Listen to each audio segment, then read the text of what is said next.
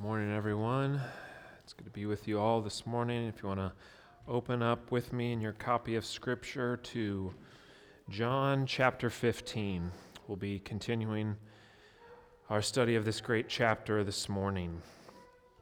So, the last couple weeks, we've been focusing on this great passage of God's Word where we see Jesus at the beginning of John chapter 15 identify himself as the true vine.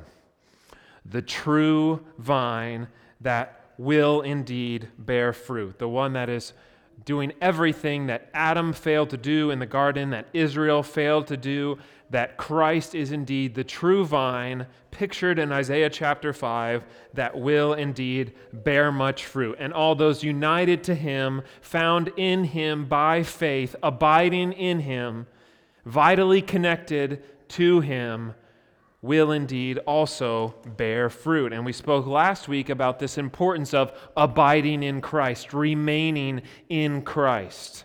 Not only abiding in prayer and in His Word, but abiding in His joy and in His love. That because of what Christ has done for us, we can now indeed prove to be His disciples and bear much fruit by abiding in him and abiding in his love, seeking to keep his commandments and walk in all his ways. And this brings glory to God and um, brings glory to Christ.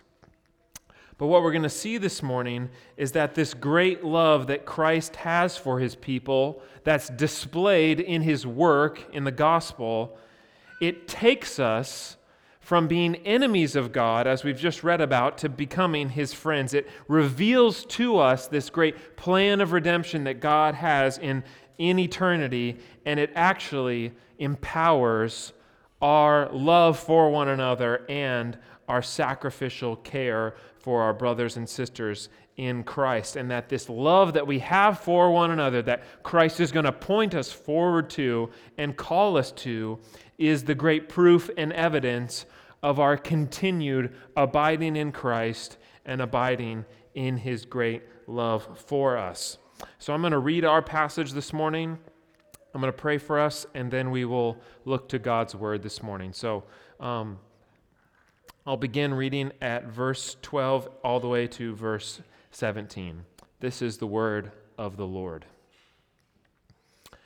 This is my commandment that you love one another as I have loved you. Greater love has no one than this that someone lay down his life for his friends. You are my friends if you do what I command you. No longer do I call you servants, for the servant does not know what his master is doing. But I have called you friends. For all that I have heard from my Father, I have made known to you. You did not choose me, but I chose you and appointed you that you should go and bear fruit, and that your fruit should abide, so that whatever you ask the Father in my name, he may give it to you. These things I command you so that you will love one another. This is God's word. May He write it upon our hearts this morning. Let's pray. Heavenly Father, we thank you for your holy and infallible word that you have given to us, your people. The word that not only convicts us and cuts to very bone and marrow, but it shows us the way of salvation that's only found in the person and the work of Christ. And we pray this morning that as we seek to understand your word, that you would open the eyes of our hearts, and by the power of your Spirit this morning, you would illumine our eyes to see and understand these things and take hold of them this morning. That they would not be seen as merely the words of men, but as what they truly are the words of the living God. Help us this morning, Lord. We are weak, we are frail, maybe we're distracted. Help us this morning to understand your word and rest and receive all that Christ has for us in the gospel. We pray all these things in Christ's name. Amen. Amen. We're going to look at three different things this morning, break this passage down into three different parts. We're going to see first in verse 12 through 13 the law of Christ. The law of Christ. Secondly, in verses 14 through 15, we'll look at the friend of Christ. And then finally, we'll see in verses 16 and 17 the chosen of Christ. We see in verse 12 that our Lord removes all doubt from what he has been speaking to his disciples about, and he states explicitly what he is calling his disciples to. If you remember last week in verse 10, he had said, If you keep my commandments, you will abide in my love. If you keep my commandments, you will abide in my love. And our Lord here in verse 12 removes all doubt from what he has been speaking about, and he tells his disciples what he means by these words. He says in verse 12, This is my commandment. he removes all doubt. He says, This is my commandment that you love one another. That you love one another. He is simply restating what he said all the way back in John chapter 13, verse 34, when he says, A new commandment I give to you, that you love one another. What does our Lord mean by these words? We see our Lord here exhorts and commands his people to obey and to continue in his commandment to love one another, what we often refer to as the law of Christ. That this, this is, he says in, in so many words, this is my commandment, this is my law, that you love one another. And contrary to what many in our day would seek to do in sort of abolishing or undermining God's law, we see that Jesus, in his whole earthly ministry, far from relaxing the law of God, actually magnifies and intensifies God's law. And he points us in this passage to the true end and the true telos, the true goal of the law, which is love. In these words that he says, love one another, our Lord is simply summarizing what he calls in other places the second great commandment to love your neighbor as you love yourself. This commandment that summarizes the latter six commandments that we find in the Ten Commandments love your neighbor as you love yourself. This is our duty toward our neighbor. And Christ here is pointing his people to the true end of the law, which is love. That this commandment to love one another, even to the point of laying down your own life, is the great fulfilling of the law. Right? What does he say in verse 13? Greater love has no one than this than someone lay down his life for his friends. Paul will say in places like Romans chapter 13 verse 8 that love is the fulfilling of the law. Love is the fulfilling of the law. That love does not abolish the law, it fulfills it. love does not abolish the law, it fulfills it. As Sinclair Ferguson said, law commands love. The law gives direction to our love. And we might think to ourselves as we're reading these words and thinking on these things, is this contrary to the gospel? Is this contrary to the finished work of Christ? Is Jesus commanding our obedience, commanding us to follow his commandments and his law? Is that contrary to the gospel? And people will cite places like in Romans where Paul says, You're not under law, but you're under grace, right? And people can use these things to say that the law has no abiding benefit for the Christian. But the gospel of grace far from nullifying our obedience to God's law, actually strengthens it, right? We've spoken about these things before. The gospel does not nullify our obedience to the law of Christ, it actually strengthens and enables it. And that's why it's so important for us to see that what Jesus does in these words and the, what he roots this commandment in to love one another is he roots and grounds this commandment in his love for them in the gospel. And we see that in the latter part of verse 12. He says, That you love one another as I have loved you. As I have loved you. That Jesus grounds this commandment to love one another, not in some abstract moral principle or some legal demand under the covenant of works, but in the concrete act of his own love displayed for them in the gospel, in the covenant of grace. Christ is saying, This is what I'm rooting this commandment in. That, as we saw in John chapter 13, verse 1, that Christ has loved his own even to the end. He has humbled himself in washing the feet of his disciples, picturing the washing of his people. He has declared to them the truth in his earthly ministry, and he has fulfilled the law, the law of righteousness, in his perfect life and secured their justification. But Christ has not only loved his own to the end, we see in this passage that he will love his own to the end, even to the point of his own death on the cross. That what he is saying here in so many words is this is what I'm about to do for you. I am about to lay down my life for you. But what makes Christ's love even more amazing, infinitely more unfathomable and gracious, is that Christ lays down his life for us, not while we were his friends, but as we read this morning, while we were his enemies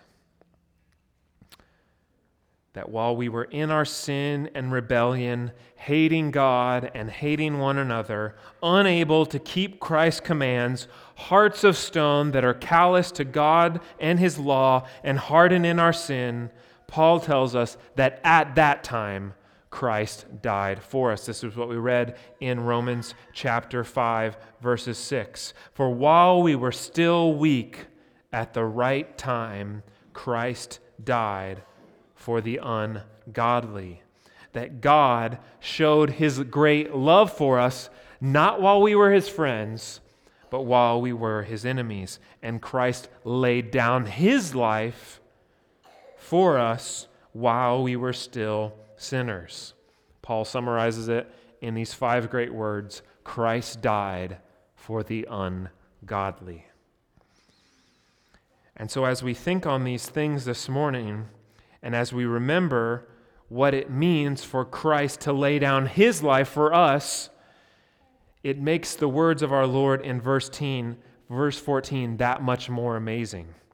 Because he tells his disciples, You are my friends.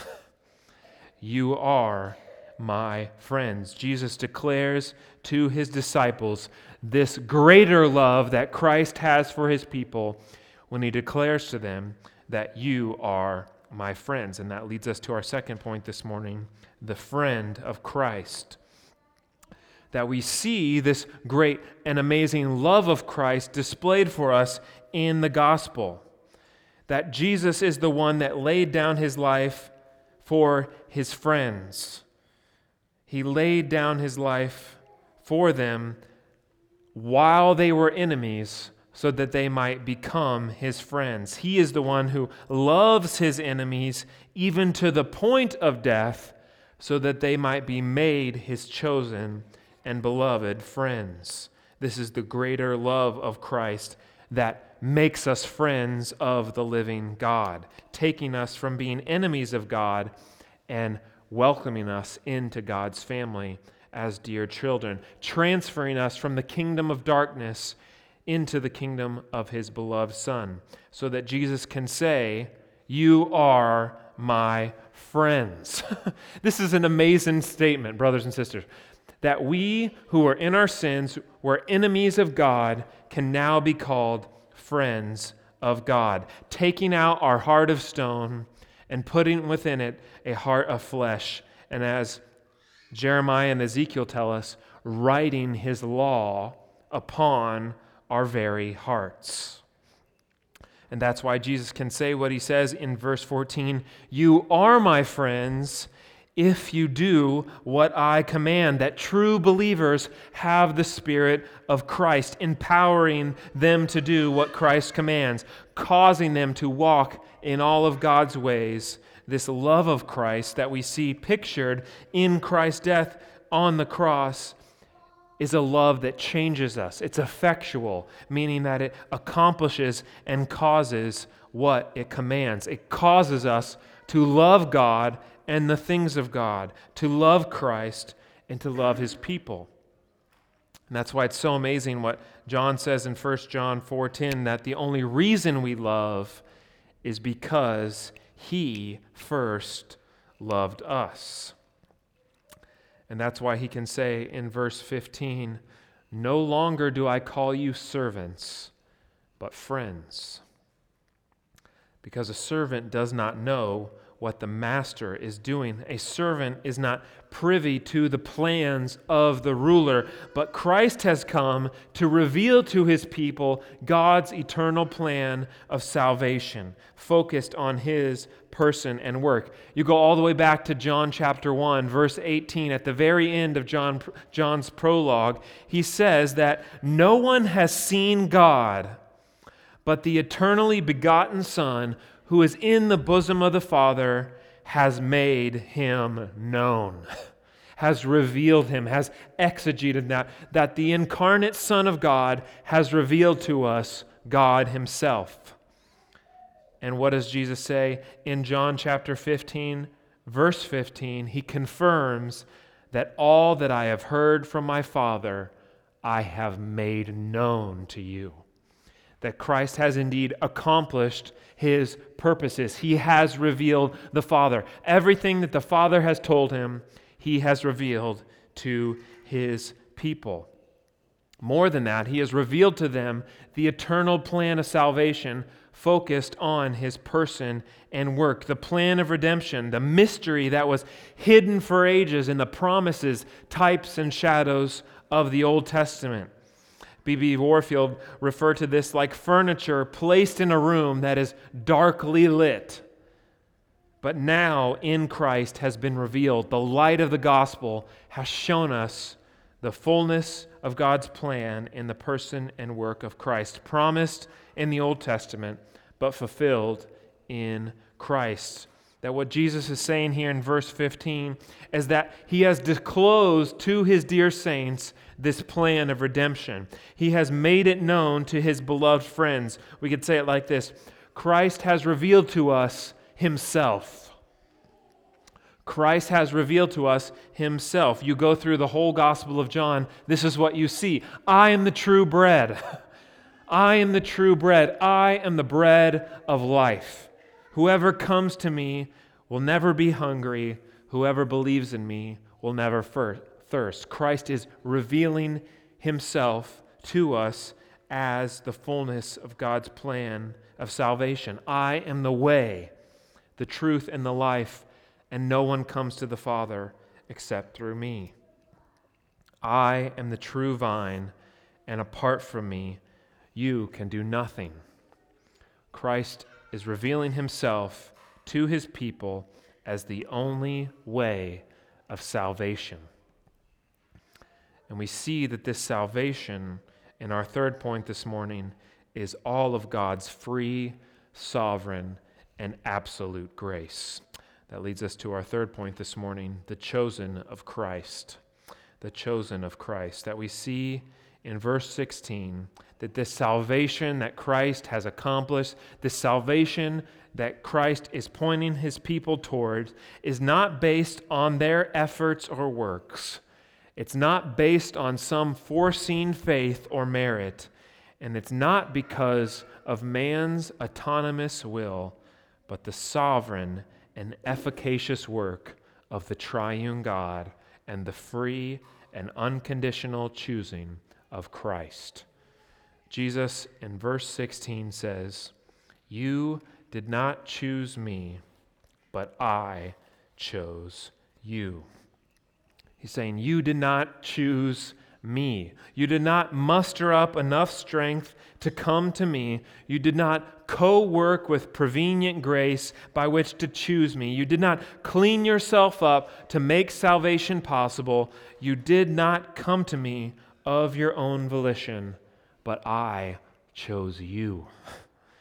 I sovereignly chose you before the foundation of the world, unconditionally elected you unto eternal life of free and absolute grace before you were born, not based on foreseen faith or human merit, but all of grace. I have chosen you. And this is, brothers and sisters, is the amazing and unconditional love of Christ for his people, seeking and saving that which was lost. not that which had it all together, not which that was perfect, but seeking and saving the lost and dead sinner, taking enemies of God and making them his dear friends, giving them a new heart with new affections, securing their eternal redemption by his own blood, seeking out and calling his people to himself. And we sang about this this morning in the great hymn, The Church's One Foundation, right? From heaven he came and sought her to be his holy bride. With his own blood he bought her, and for her life he died. Right? From heaven he came and sought her, not the other way around. You did not choose me, but I chose you. That a person is not moved of their own accord to seek Christ until they have first been sought by him. And this verse, we see in this sovereign choosing of Christ and the efficacious work of the triune God in salvation is what allows God's people to not only abide in Christ but to bear much fruit. That there's a very important word in verse 16, and it's not the word you would expect, it's the word and. Because Jesus doesn't end there. He says, You did not choose me, but I chose you and appointed you that you should go and bear fruit, and that your fruit should abide, so that whatever you ask the Father in my name, he may give it to you. This, brothers and sisters, is the sovereign work of God, not only in our justification, but in our continued sanctification.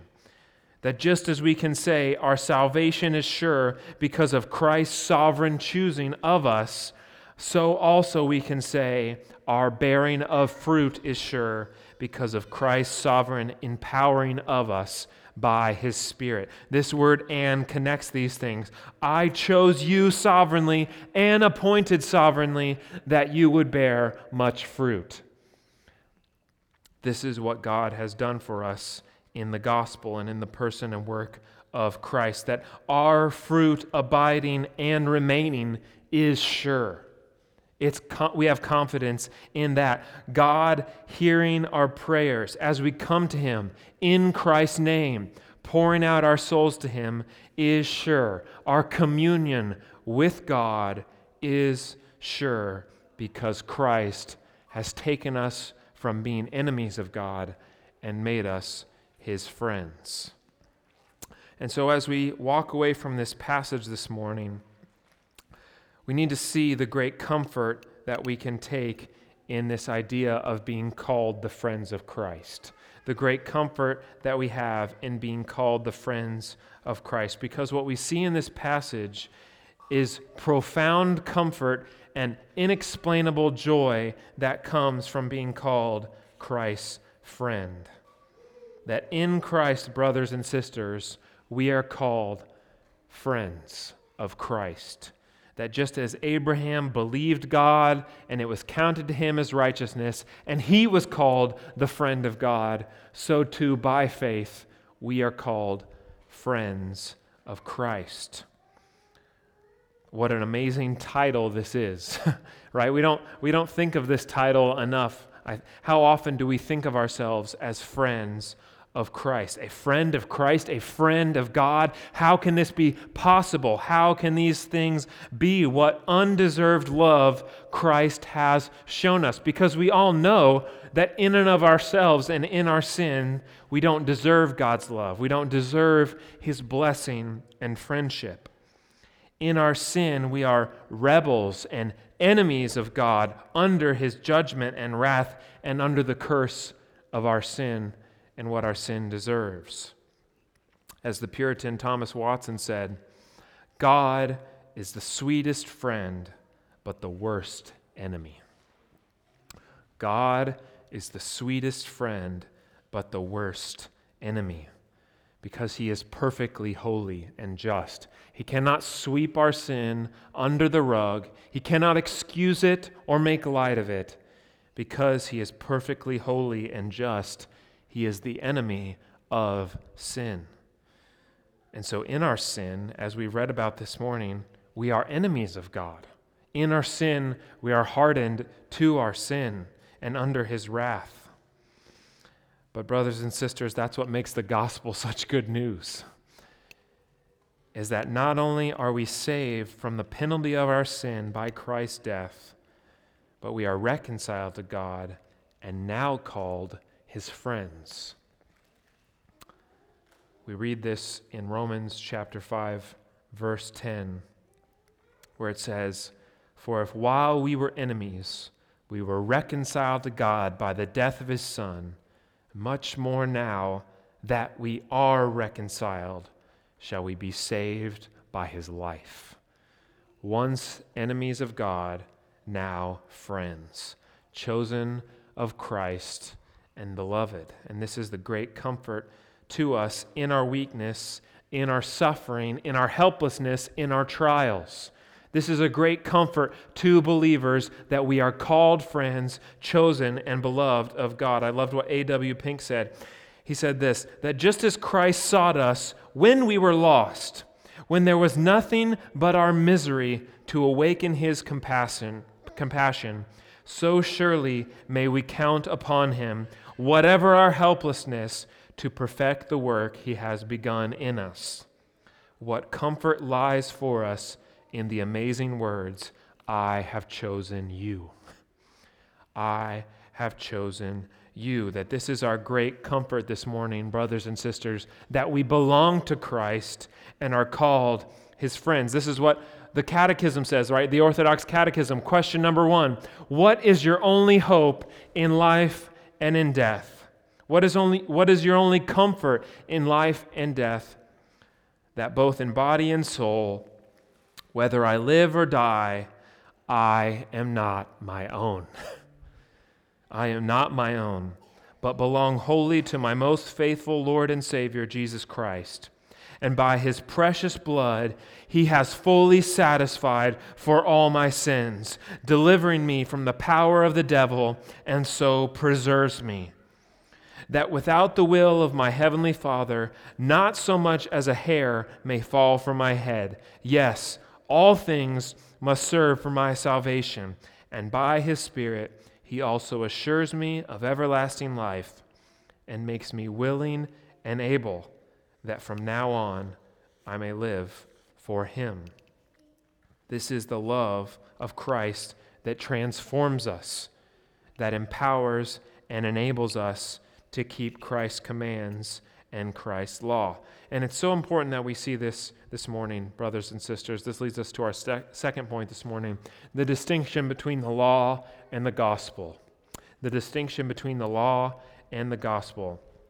Because we see that it is this love of Christ displayed in the gospel, laying down his life for us, that motivates and empowers our obedience to Christ and our love for one another, not the law in and of itself. Jesus says, This is my commandment that you love one another as I have loved you. That this is the difference between the law of works and the law of Christ, the law delivered by the hand of Moses that crushes, and the law received by the hand of Christ. The law under a covenant of works that can only condemn, and the law written on the heart in the covenant of grace. I love what Richard Muller said here. He said, The law prescribes, the gospel inscribes. The law demands obedience and points us towards righteousness, but effects neither. It cannot accomplish what it prescribes. But the gospel, on the other hand, affects obedience and righteousness by inscribing them on the human heart, right? This is the difference between the law and the gospel. The law, in and of itself, can only condemn, but the gospel inscribes on our hearts that under the law, as a covenant of works, we are condemned. Just like Adam, just like Israel, we're condemned. But in the gospel, in the covenant of grace, Christ has fulfilled the law for us and given us his perfect righteousness. So Paul can say, There's no condemnation for those who are in Christ. But now in Christ, that same law that used to crush us is now written and inscribed on our hearts, tablets of flesh. So that now we want to follow Christ's commands. We want to lay down our lives for our brothers and sisters in Christ. We don't want to keep on in following in our sin. We don't want to forsake what God has said because He's given us new hearts with new desires. And it is this love of Christ displayed in the gospel that motivates our obedience and empowers our obeying of Christ's commands. And this affects how we live this Christian life because not only does Jesus bring us into true fellowship and friendship with himself in the gospel, but he also brings us into true fellowship and friendship with one another. And we see that in this passage, this command to love one another, that in Christ we have true Christian fellowship and friendship. We have true love for one another, willing to lay down our lives for one, uh, one another, serving one another, that this is what Christ has done for his people. He has brought them together, bought them with his own blood. And this is what he calls us to when he says, Love one another, even as I have loved you. But as we know so, so well this morning, is that this is not always easy. This command to love one another is not always easy. That's the thing about loving one another it's hard. it's not easy. It's not always comfortable. That's why Jesus describes this great love as laying down your life, dying to yourself, dying to your own comfort and pride and self sufficiency, loving one another by laying down your own life for the people of God. And it gets even more difficult because we're all sinners. and we sin against one another. We sin against others and against one another. We hurt one another, and we're tempted in our sin to separate and divide from one another. This is what the world does. You sin against me, peace out. This is how the world handles sin and disagreements. But as brothers and sisters in Christ, we are called to love and forgive one another. We are reminded that this is what Christ has done for us, dying for us while we were his enemies, forgiving us when we did not deserve it, and loving us when we were unlovable.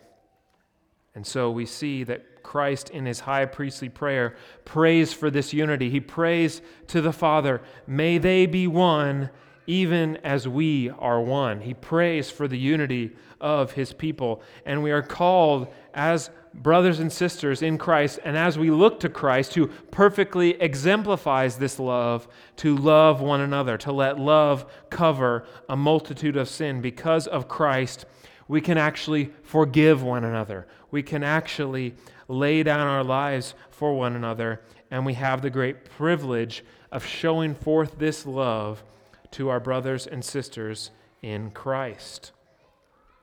But the last thing we need to see this morning as we contemplate this passage and think about these things is we just should we should marvel at the work of Christ and what he's done for us in the gospel. We need to marvel at the work of Christ for his people. That this is the glory of what Christ has done for us in the gospel.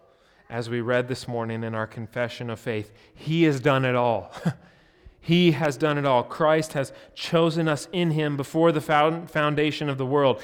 He alone has obtained our eternal redemption. He intercedes for us and unites us to Himself by His Spirit. He reveals to us all the Father has said to Him, the mystery of our salvation. He persuades us not only to believe, but to obey, and governs us by His word and Spirit he overcomes all of our spiritual enemies and he calls us to himself and fellowship with his body, the church.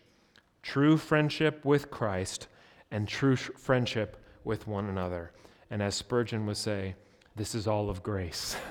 this is all of God's free and unconditional grace. And we can take comfort in that this morning, brothers and sisters. As we look to Christ, may we be empowered to keep his commands, to love one another, forgive one another, even as Christ has loved us. Let's pray this morning.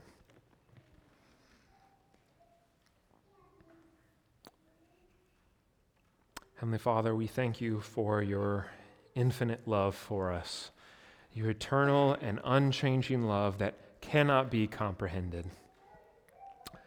If we're honest with ourselves this morning, Lord, we know that we do not deserve your love or favor. That in and of ourselves, we are sinful, we have broken your law and commands, and we are without hope in this, in this world. But because of the work of Christ, we have great hope and comfort this morning.